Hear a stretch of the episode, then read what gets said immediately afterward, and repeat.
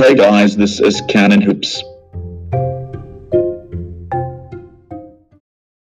Welcome to On This Day in History.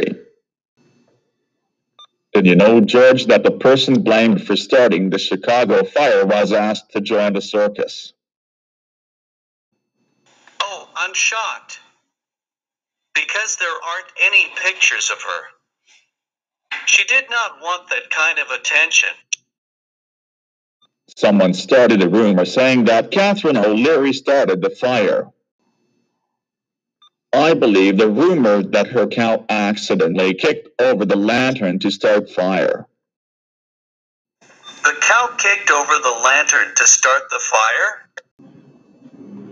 I do not know for sure, but that's the rumor. Barn burned down, but the O'Leary house was not affected by the fire. The O'Learys were so lucky to have survived this terrible tragedy. They built the Chicago Fire Academy where Mrs. O'Leary's barn used to be.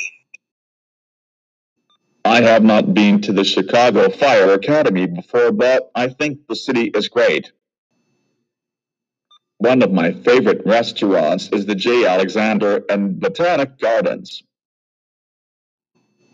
Chicago is a great city, but my favorite city is Sacramento, California. I was born there and many of my family members still live there. The reason I think Chicago is so great is because they were able to rebuild it after the Great Chicago Fire using better materials. What kind of materials did they use? They used brick, stone, marble, and limestone. The materials they used were more durable.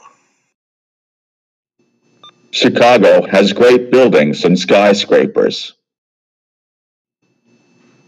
I think the fire accelerated the city's development. Chicago was like a phoenix rising from the ashes. My friend is a firefighter. He sounds like a good man. Thank you so much for joining me on the State History. Thanks so much for having me on today. I really enjoyed doing the show.